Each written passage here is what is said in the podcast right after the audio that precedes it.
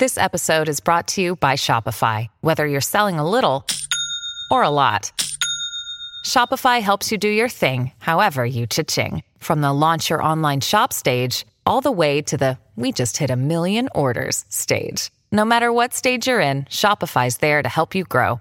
Sign up for a $1 per month trial period at shopify.com slash special offer, all lowercase.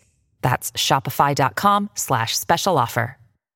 Hello, everybody. This is Marshall Poe. I'm the editor of the New Books Network. NBN listeners like to read books and buy them. So we thought we'd tell you that right now, our friends at Princeton University Press are having a remarkable site wide sale. You can get 50% off books, including ebooks and audiobooks, with the code 50, F I F T Y, at checkout until May 31. You can save some real money on Princeton University Press books. I encourage you to go there and check it out. Welcome to the New Books Network. Hello, everyone, and welcome to New Books in Women's History via the New Books Network. I'm Jennifer Davis, co editor of the Journal of Women's History, here to introduce this episode. Your host today is Professor Bala Saho, Associate Professor of African History at the University of Oklahoma. He will be speaking today with Professor Naminata Diabate, Associate Professor of Comparative Literature at Cornell University and a scholar of sexuality, race, biopolitics, and post colonial Africa. They will be discussing Professor Diabate's new book, Naked Agency Genital Cursing and Biopolitics in Africa, published by Duke University Press in 2020. Professor Saho, Professor Diabate, welcome to the show. Thank you. Thank you so much, Professor Davis. Um, Naminata, how are you doing today? Thank you so much, Professor Saho. Wonderful. Um, um, in addition to the introduction, I would like you to say a little bit more about yourself and your background and what you are doing right now. I'm Naminata Diabate uh, from the Ivory Coast in West Africa.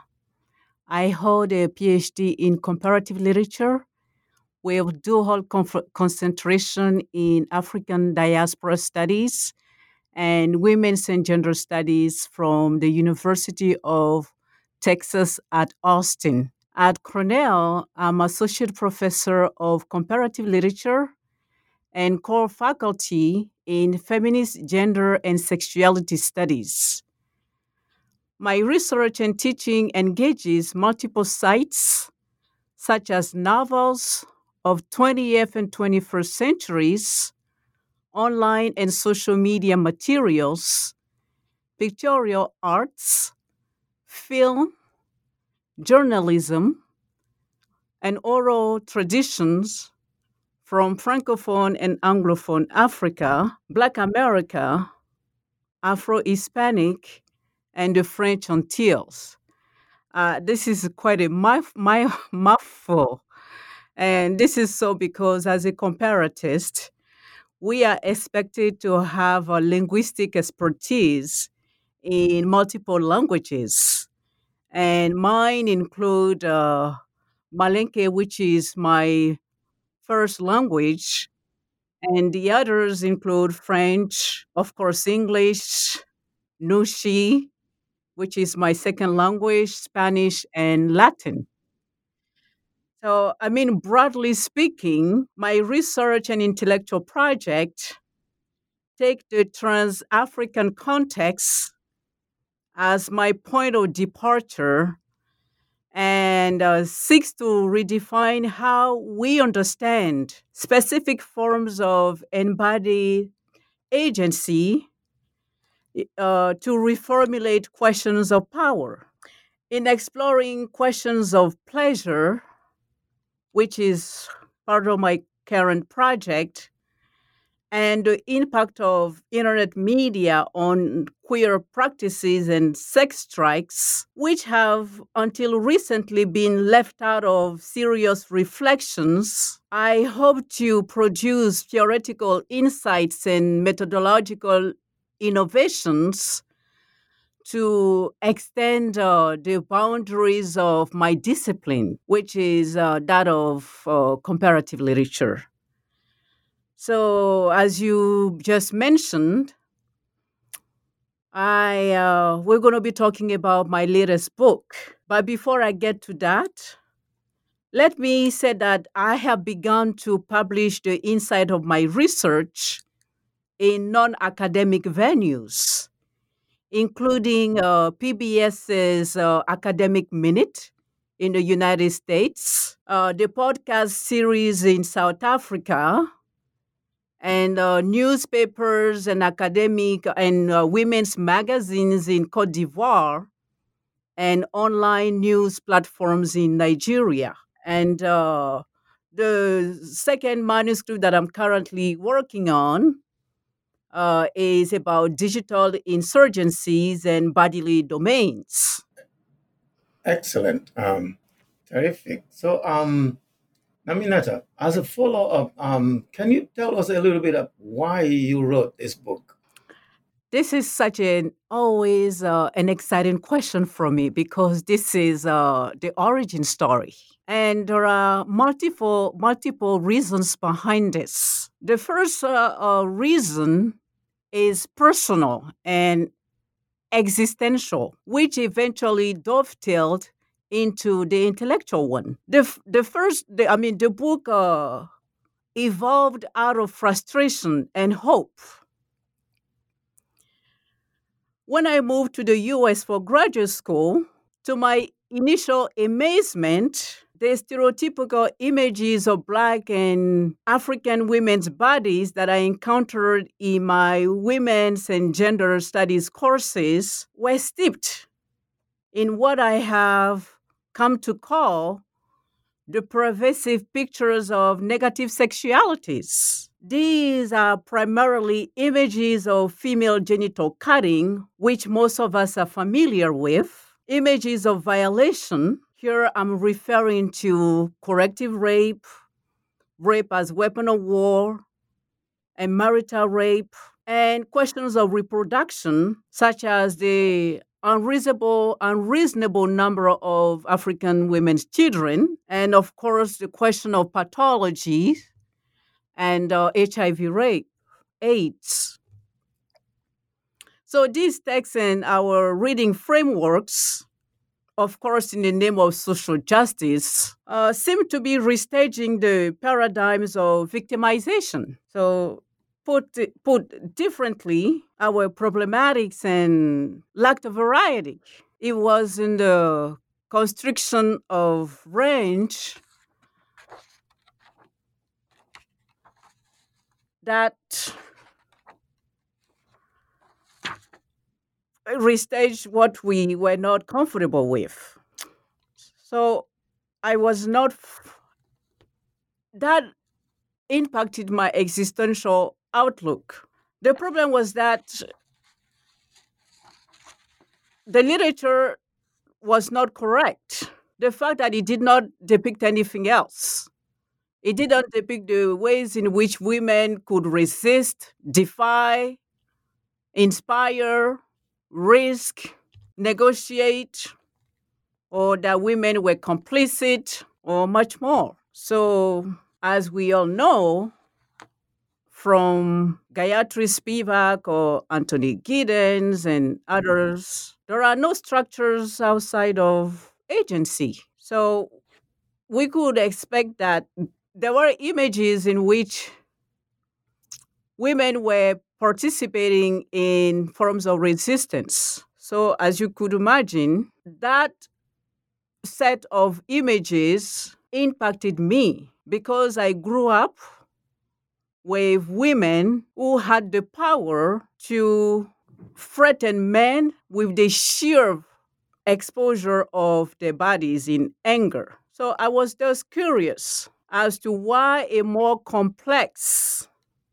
representational politics of women's lives were not available in those courses. So, in a nutshell, I was in search of this fuller picture. So that was the, the first point. So the second point was, you know, in African studies, when I was doing the research, it, became clear that there was this idea of romanticizing uh, the gesture of women stripping naked to for contest- contestatory uh, reasons.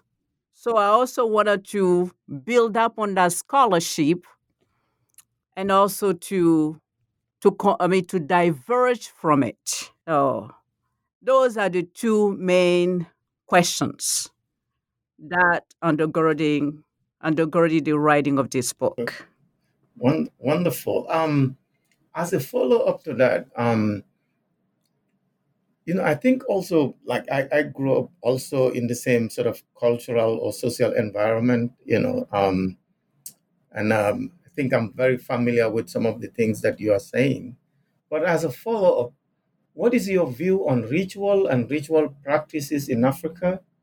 And what exactly is biopolitics? Ah, that's a that's a thought provoking question because I do not hold particular views on ritual practices in Africa as I do not hold specific opinions about rituals everywhere else, every elsewhere in the world. I understand a ritual to be a sequence of activities involving gestures, words, actions, or objects performed in a specific place and according to a prescribed order. In that case, a wedding ceremony is a ritual, correct? Mm-hmm. a graduating or a graduation ceremony is a ritual. If you and I will agree. Absolutely, absolutely. So, okay. But I think I understand where you're coming from.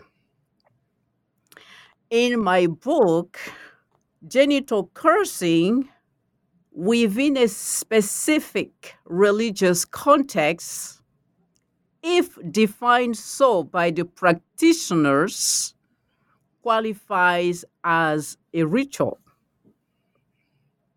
So, as we all know, Africa is not a country, Mm-hmm. correct? Mm-hmm. But a continent of 53, 54 countries, depending on when you're saying it, and more than a billion and a half population. So, as such, the ritual will be markedly, markedly different within one region, not to speak of one country.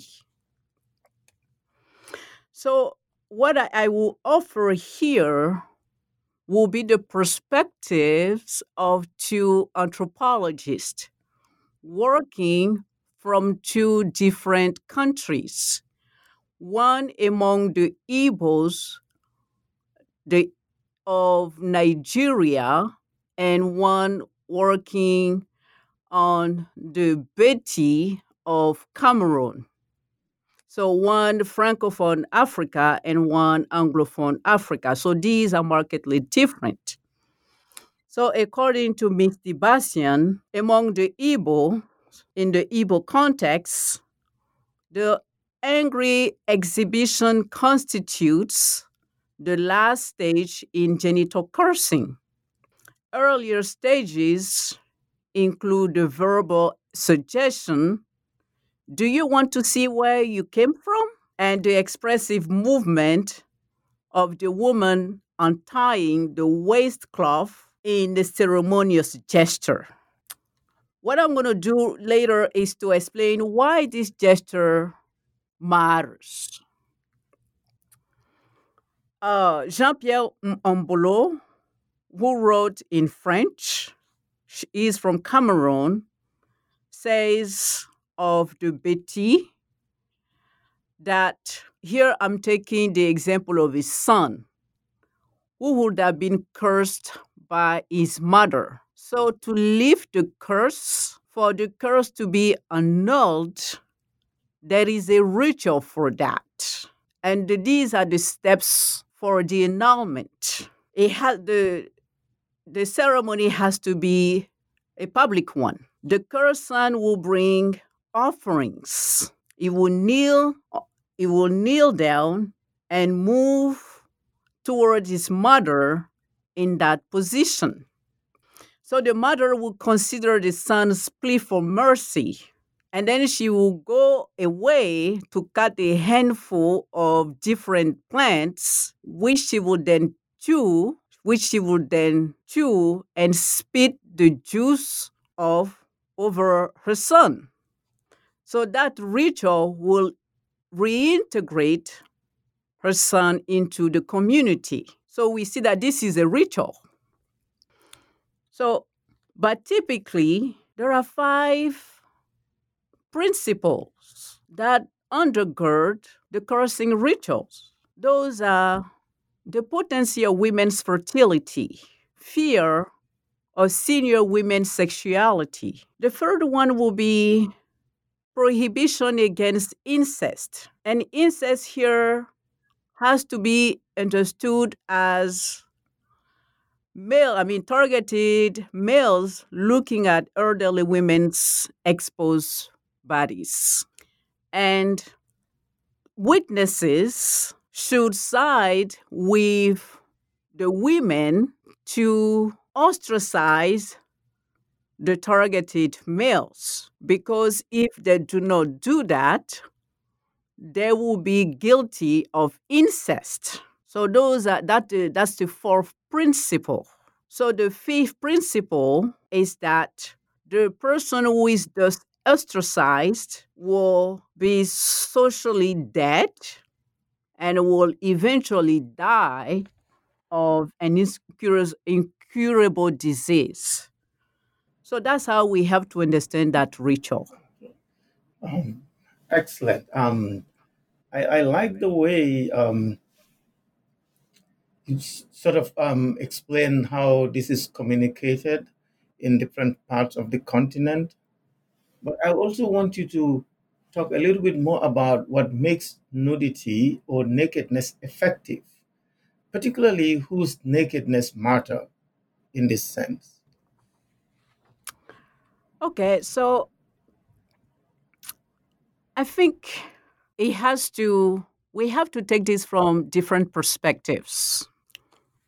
Whether we're looking at it from that of the women's targets, that of the onlookers, or that of the women themselves. Because what I try to do in the text and which other books on the subject didn't do is to move beyond the dyadic framework that most of us are familiar with, which is the women and the direct target. So those two get to decide what makes nakedness effective and whose nakedness will matter. So if the women, whether the young or old, say my nakedness matters, the target will say your nakedness matters or not, we are locked. And that position of getting locked is not fruitful it is not generative in terms of our scholarship. We cannot move further than that. Okay, so let me backtrack a second. Nakedness, at least in contestation, as a form of conflict management, is as universal as it gets. There is nothing more universal than stripping naked to large grievances. Any culture where clothing is required in social relations, the removal of clothing always makes, I mean, removal of clothing in terms of dispute always makes a case. And it tracks attention. So if you think of that universality, there are only four books, I mean, three books, two books actually, when I was writing mine, that took on that, at least in the modern era. books that were circulating internationally that were taking on that universal gesture. Two books.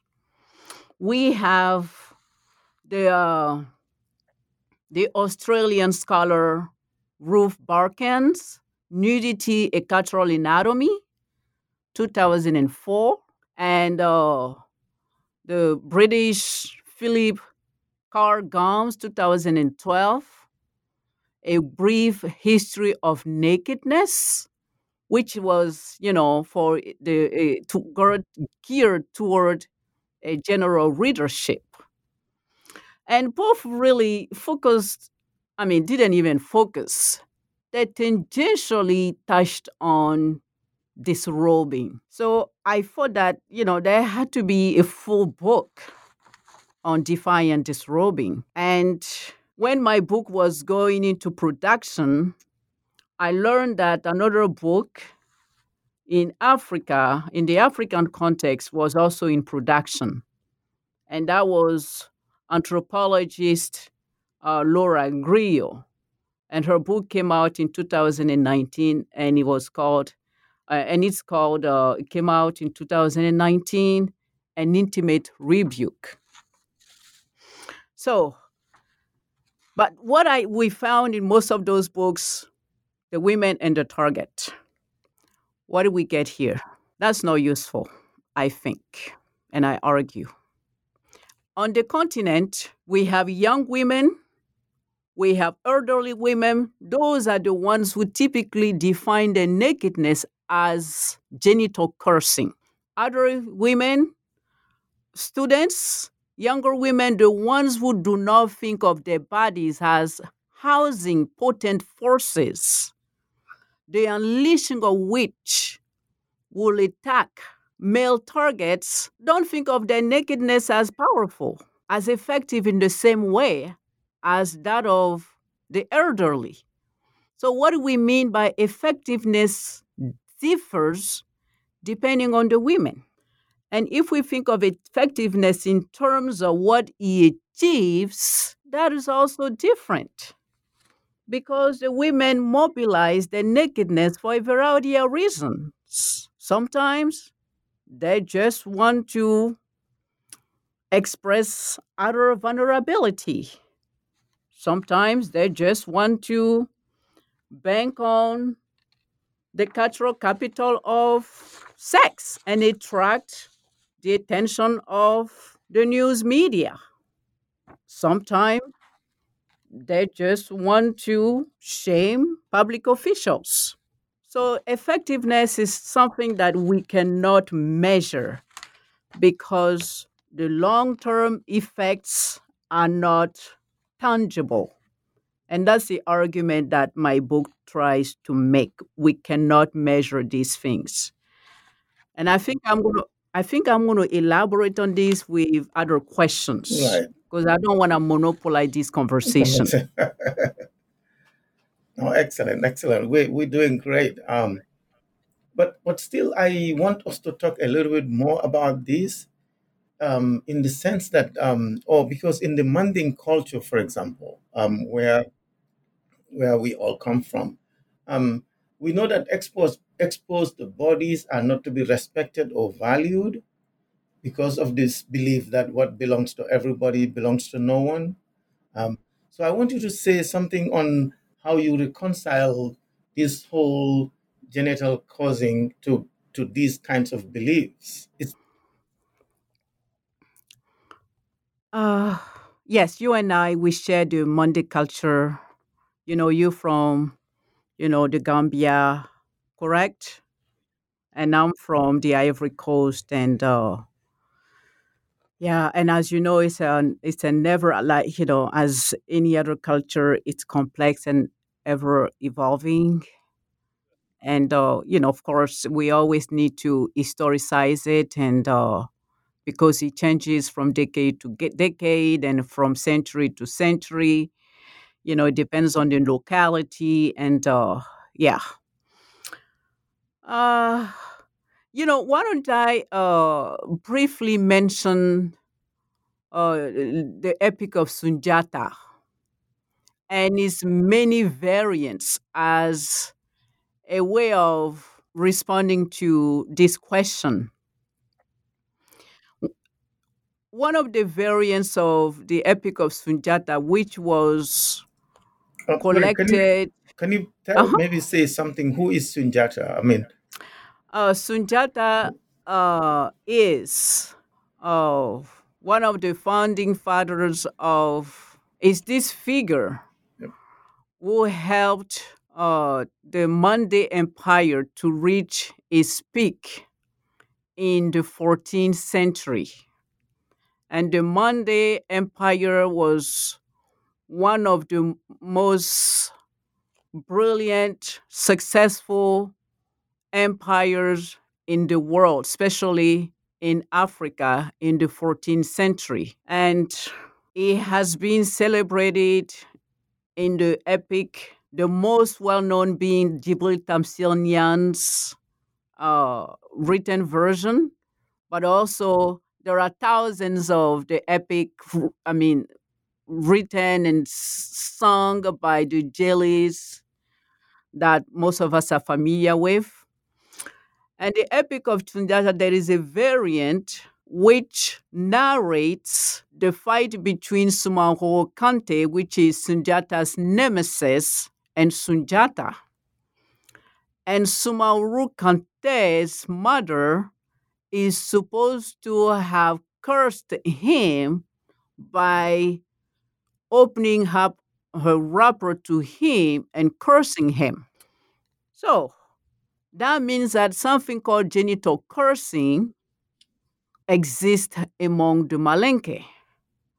So when we say what belongs to one person belongs to everyone, exists in specific circumstances. So if we know that Mande culture has been influenced by Islam because we know that Mansa Musa made his pilgrimage to Mecca, and historians have made, you know, arguments that that was the impetus behind European colonization of, of Africa. That's another debate.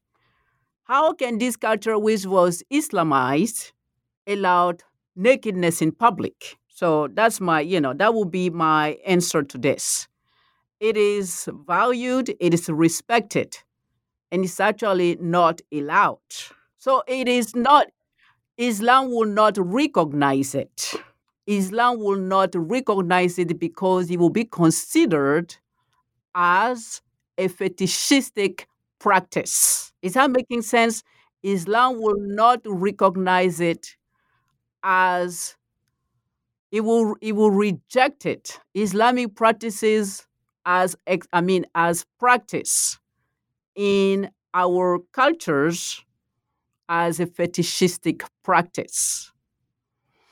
Let me take an example from the book. In the Gambia, uh, women were protesting against, that was in 2001. yes, I guess. Yeah. Yes, they performed a ritual, a genital cursing ritual, and a journalist, like uh, in broad daylight, they were naked, really, I mean, stark naked, were performing their rituals. And a jour- journalist tried to approach them, and they rebuffed him, saying, You're too young to even be witnessing this." So he went ahead and wrote about the performance. And two days later, when news of the performance became popular, you have both, I mean, religious, I mean, you have religious leaders from the Catholic Church and from, uh, hmm from, uh, from the mosque, both scathingly criticizing the women and their practices as fetishistic. So that is the that's uh, I mean this is a great question actually. Right. Very good. Um, uh, maybe, we can come back to this this question because I think it's, as you said, it's very important. Um, but my other, um, what I also like about is uh, you know, I want us to return back to this whole question of our naked agency. And if you can synthesize th- this whole concept one more time with regards to contemporary political, social, and economic climate in Africa, especially the struggle of African women. So, what is the connection between naked bodies and resistance? Or is it is it an act of hopelessness or of power? hmm Okay, thank you. That is a that's a question that deserves, you know, clarifying. What I called the romanticizing framework, that is a uh, framework that I flagged earlier on. That framework typically upholds the women who strip naked on the continent as perpetually powerful when they strip naked. Their understanding of power is that once the women strip naked, they're powerful, and that's the end of the story. Independently of how the women feel or feel after their performance. So, power here, it is understood to reside in the women's bodies. So, let me backtrack here a second. In genital cursing, women's bodies are supposed to house mystical forces. And it's by stripping naked, is by exposing those their bodies women are supposed to be unleashing those forces, and those forces will befall the women's targets. And the resultant effect is that the male targets will catch all kinds of diseases, including infertility, uh, all kinds of diseases that are really incurable. And then subsequently death, social, and literal death. So that is supposed to be a form of power. But what we what if you live in a society whereby somebody, instead of being shamed and being ostracized, fights back and kills one of the women? Because that's what happens in some of the texts that I closely read and also in real life. What do we make of the women's power? Because then we have to take into account the women's, the counter attack of the women's power. So that means that power has to be understood not just as something perpetual, but as temporary. Power has to be understood in terms of back and forth. You cannot hold power indefinitely. Power has to be understood in terms of temporality. And Foucault is not the only one who has reformulated power in terms of temporality, but he has articulated it in the most compelling way. Power actually is in tandem with forms of resistance. Resistance predates power and vice versa. They're co constitutive. And we have to understand genital cursing and defiant disrobing because I disambiguate these two. Not all forms of naked protest on the continent qualify as genital cursing. And not all form all defiant disrobings on the continent qualify as genital, I mean as genital cursing. So we have to be specific. Unless the women come and say this is genital cursing, it is not. So that's why I use the term naked agency. That's much more neutral. Instead of, I mean, imposing on the practice whether it's genital cursing, because I don't know unless I hear from the women themselves. So, since naked agency brings together two terms that would typically be understood as anti- antithetical anti, uh, uh, antithetical, oppositional. I am trying to make sense of the contradiction that come together, like a power as temporary, as fleeting. The women are powerful in one specific moment, not at all time and in all places. Power does not reside in the body. Power reside in the traffic. As as soon as the target responds, the target's response shapes the women's response and vice versa. Traffic, I mean, power is a traffic Mhm. of agencies. Sure. Very good. Um, um, so as a as a historian, though, I Mm. think I have to ask this question: um, Where is this form of protest? Um, where is it from, or what is the history of this form of protest in Africa? Uh, that is the question for which I did not find uh, data because, as I mentioned earlier, it's a human practice.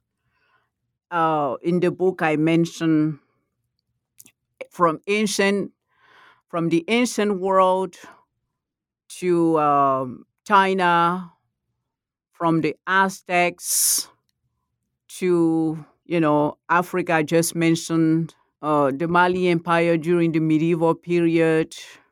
You know, I teach a class on nakedness, and Africa only occupies a, a, a week or two.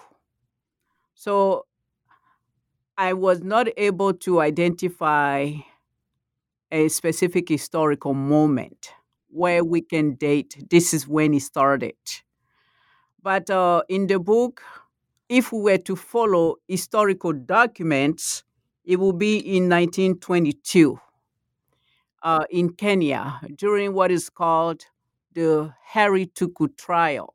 That's when we can date it if we were to look for historical documents. Right. Mhm. That's interesting, though, uh, because I maybe I would want to think that um, you know, as as as you said before, you know, even in the 14th or 13th centuries, this this protest would uh, would have been there already, right? As, as you have given an example from the from the Mali Empire, right? But um, but my other sort of point is uh, in um, in in scene, the scene three of the book, Africanizing nakedness. There you write about the attempt by public officials to inflate the customary power effects of mature women's angry self-disrobing for financial political interests. So I want you to elaborate on that a little bit more, mean, for, Okay.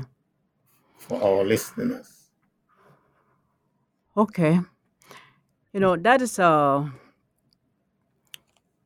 that's when we talk about the question of naked agency because we don't think about these aspects. We think about power residing with women. We don't think about the instrumentalizing that public officials make with women's own participation. The, the Ajanu and other female corporations are prime examples of these forms of cooptation. For example, during the struggles for independence in the Ivory Coast, the 19, I mean, the height of those struggles, the 1940s to the 1950s, the Ajanu, which is a secret society among the Baule of the Ivory Coast, was primarily politicized because the political elite was spearheaded by Houphouët-Boigny. Other leaders were, were from other ethnic groups, but the leadership was held by Houphouët-Boigny and other of his, you know, some of his close allies. So the women, the Baule, they were central in those political maneuvers and they will perform the ajanu and they were sometimes arrested by colonial officials. And sometimes when the men will be arrested, the women will go in front of the, the castle, the prisons, and perform the ajanu, or sometimes those performances will be the sacred versions, and they will perform so that the powers of, I mean, the forces of the performances will aid to release their husbands. So several books will celebrate these women's participation, both mystical and material, in the birth of the nation. So fast forward, the Ivory Coast achieves political independence. You have factional politicization. The Baoulé, which is typically, which are primarily in the one in one political party, will still instrumental, instrumentalize the Ajanu against other political parties, and that is totally fine. But when it comes to empowering women in the Ivory Coast, that doesn't get traction. Let me take one example. In 2012, there were to be a marriage equality bill, which were to empower, I mean, empower women in the household. And that bill did not pass. So, how can we celebrating women's participation in the nation the, during political uh, struggles, post electoral civil war, the Ajanu and other female corporations and the, uh, I mean, uh, female genital cursing and purification, that's all fine. But when it comes to empowering African, I mean, Ivorian women, that doesn't happen. So that's what these those two paragraphs, I mean, those two uh, chapters in the book are about. So they inflate you know, they really inflate the the national, the African aspect of, oh no, these African women, they're really powerful. The the rituals are powerful. They really Africanize these, you know, rituals. But that's the end of it. After that, we do not want to empower Ivorian women when it comes to modern practices such as the marriage equality bill. Oh, very good. So, so it's um for for the for our listeners, you know, maybe you can explain what Ajanu really is, or who is who are the Baule, or you also mentioned um, is it Bagbo? I mean, just just in one, yeah, just in maybe thirty seconds for our listeners. Okay. So the Gbagbo, I mean, uh, the Baule is a ethnic group located in in uh, central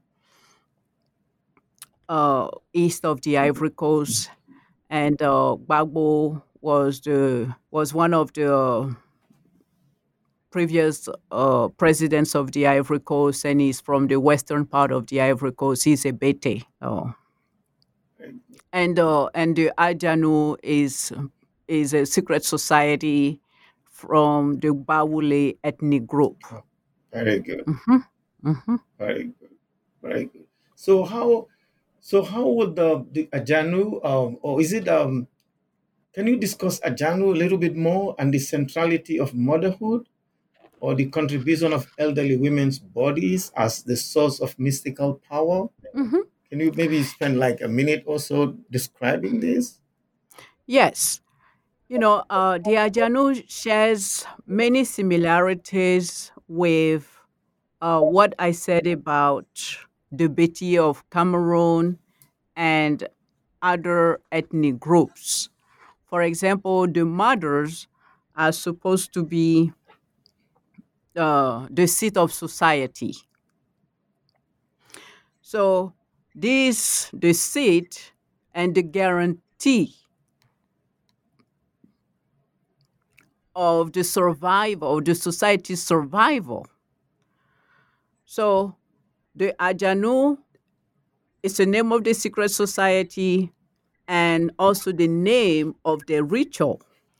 So if a calamity is to befall the the tribe, the nation, the women will perform the purifying ritual. But the purification is preceded by the cursing because the calamity is supposed to be the coming of maleficent forces. Mm. So if you curse away those forces, that means that you purifying the land. Right. So they will perform two uh, rituals. One is public, and the, the other one is private. The private one is where, according to ethnographers and anthropologists, they will strip naked and then uh, pray and pray to the powers housed within their bodies and uh, the deities which are in connection with the land and have the deities purify the land. So whether I mean recently last uh, last uh, April in the Ivory Coast, uh, a village chief asked the women when COVID struck, the village chief asked the women to perform their janu, and uh, the women they were wearing the face masks and they performed the pri- I mean the public version of the ajanu, and then later on at night they perform the private part. I mean the secret, sick. I mean the secret part. And somebody who knows that I work on this uh, sent me the the news of it. So, so COVID was supposed to be. I mean, it was understood to be uh, a calamity. I mean, wow. Oh, very good. I mean, that's really an interesting, though. Um, but in um, while we were denying COVID here in the United States and refusing to wear masks, so you see that the, the, the, they were synthesizing the modern wearing the mask. They were not denying that wearing masks were essential to keeping to keeping the, the virus at bay, to warding it off. But they were also, you know, uh, uh, deploying their own spiritual belief system to keeping the virus at bay. So, what a brilliant way of bringing tho- both worlds together. uh, fantastic. Um, in in the in scene five of the book, you discuss the potency of shame and the dysfunctioning of social relations because nakedness in itself is shame, right? So, how should we understand the dynamic relationships between nudity and and purifying rituals? Are there some specific examples around the continent beyond um, beyond the Gambia?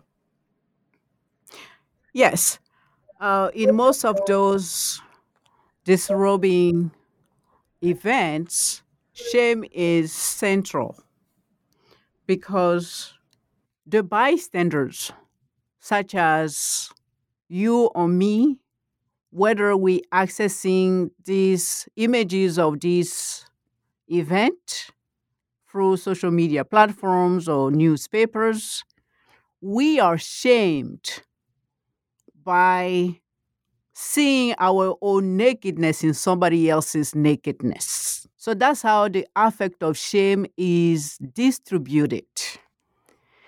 It is the potency of shame emerges from the idea that we are better than this. Like, I, as a human being, see my own nakedness in somebody else's nakedness. I see my own vulnerability, my own helplessness in somebody else's helplessness.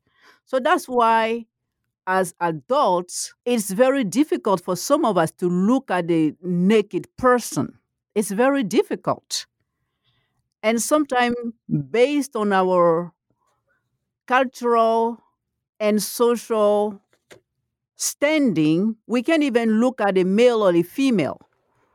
That's another question. In here in the United States, shame seems to have a different valuation. But in some African societies, given the tie, I mean the close ties within those societies because everybody knows everybody, because our identities are so tightly woven, shame becomes the way to structure our social relations. So there is very little room to move beyond shame. Whereas in society where anonymity is possible, shame does not carry the same potency. It's in that sense that genital cursing and genital purification is more effective in close knit communities, but it doesn't necessarily work in big cities because of the, the anonymity and the agency that anonymity bestows on people. So that's why in cities, most women do not bank on genital cursing because it will not work. They, they, they, they're mobilizing their nakedness for other purposes. Even the shame that you and I may feel as bystanders is really transitory because we're not li- linked to these women. But if we were living in the same village, we will be, we will be beholden to these women. And you know, in the book, uh, I have data from 23 different African countries. So that means that we have specific examples around the continent, except from uh, North Africa. And uh, the data that I have cover uh, about 10 decades. So from, from Mali to the Gambia, from South Africa to uh, uh, Swaziland, from Togo to Nigeria, Liberia. I mean, you name it. You know, we have 54 countries. Uh, we don't have North Africa. I mean, most African countries have registered events with nakedness. So we really have lots of countries, at least to 53 uh, countries, and I am I'm, I'm dealing with I mean hundreds, no, not hundred, dozens of events. Mm-hmm. Oh, very good. Um, very good examples. Um, I want us to go back again to this uh, use um, to this religious aspect of of um, naked protest because I think it's really important, particularly in uh, particularly uh, these days. So, bearing in mind that the religious sentiments from both Muslims and Christians, how should the populations view these acts of nudity for the for the foreseeable future? Um, in other words, does the backlash from religious leaders diminish the efficacy of these women's rituals? Yeah, you will think that it will, but I, I don't think it is enough uh, of a deterrence because, I mean, of course, if it was enough, you will not see the kinds of music and oddities and dance moves that we see on on for example that you see in the Ivory Coast. And uh, although in the Ivory Coast you probably have fifty percent uh, Muslims and fifty percent Christian, so no, it's not enough of a deterrence. And uh, you know, I don't know about the Gambia uh, that specifically, but there is enough uh, religious heterodoxy. Lots of people practice Christianity and uh, Islam, but also hold on to lots of indigenous religious practices. So, and uh, I don't think it's going to go away anytime soon. But we also have to acknowledge, you know, the secular, uh, na- the secular state, because after all, most of those states in Africa are supposedly secular, and those religious leaders are not state leaders; they're just religious leaders. So they have authority over their followers. They're not representatives of the state. So we have to make those differentiations. They can have authority over the congregation, and uh, you probably know how many uh, congregants they have. But outside of those congregants, and, and, and you know, the question is depending, depending on the level of vulnerability that you're experiencing on a daily basis. And it's in that way that the question of negative biopolitics is very interesting in the book. You can go to, to the mosque every day or to, to the church, and then your basic human rights are being violated in the most scathing way. And all that you have left to have your voice heard, it's your body. In that sense, what does it mean to you? I mean, if you see, uh, let's say, for example, in South Africa during Fees Must Fall, students were on campus, they were protesting, and then there, uh, there were there were rubber, ru- I mean, rubber bullets being sh- shot, and the female students were just so flabbergasted. They felt that, I mean, soon there will be real, I mean, real bullets. So they just started stripping naked. At that specific moment, should we assume that they're listening to the rabbi or to the pastors or to the uh, imams? No. At that moment, it's a matter of survival. So these have contextual, sometimes these are right on the moment decision. That's what my research has demonstrated. Sometimes they have been planned, and sometimes they're just right, you know, on the moment, just out of sheer vulnerability. You don't have any other thing. Or in South Africa, when these women, you know, from So- Soweto were seeing the, the shacks being destroyed by bulldozers, and they do not have anywhere else to live for that night. All they could think of was just to strip naked. That's all they could think of in that specific moment. So, Very good. Um, but um, but in that sense, though, what do you say to the idea that women do not exclusively control the power, but given to them by their adversaries? That, that's the men. You know, what what do you say to that? like I said, power is a traffic between the women and the adversaries. And here, I am moving beyond the women and the adversary to include all of us. Let's take, for example, uh, the women in Soweto, and that is in chapter two or three of the of the book. When they're stripped naked, one, the bull, I mean, the shack still got bulldozed, and their nakedness still got recorded, and there was, and it was blanketed. Most international news, television news broadcast images of the nakedness. Five years later, academics went and interviewed them. You know what they said? That we regretted stripping naked because, one, we were not successful. Two, men in our neighborhood scolded us. Some said, My husband came and said, What were you thinking? And some said, My nakedness is forever out there in the world.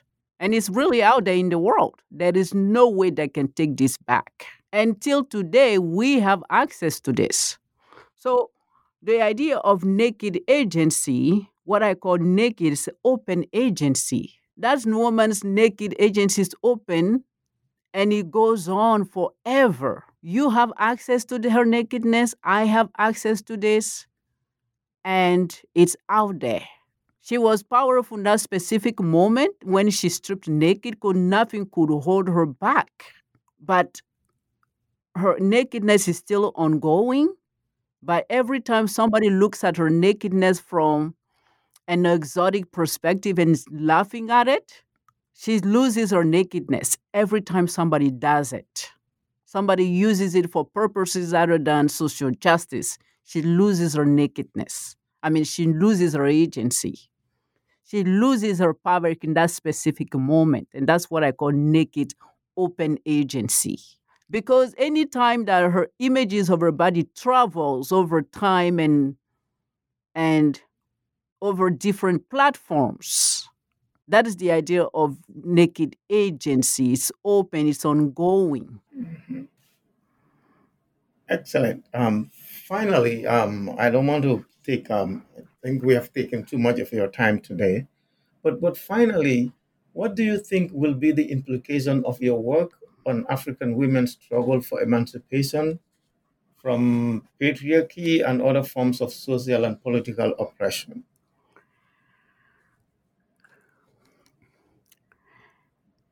Oh, my goal is for us scholars to be honest in our scholarship and not be Mhm. and not and not rob these women from the truth of their performances because I think we are doing violence. For example, to these women in Soweto by not listening to them, by celebrating them as powerful that day and forever. We are not listening to these women. So for me, they deserve that we be nuanced in our analysis because we are sitting in our ivory towers writing these papers, celebrating African women as powerful. You know, they're stripped naked, they're powerful. I don't think we are being honest. Our scholarship needs to be nuanced. Our scholarship needs to be in tune to what they're really thinking as much as we can based on the data that we have access to. So that's one part of it. If we don't do that, we are just responding to our own fantasies. We are just responding to the West. We are falling into what we called uh, the riding back logic.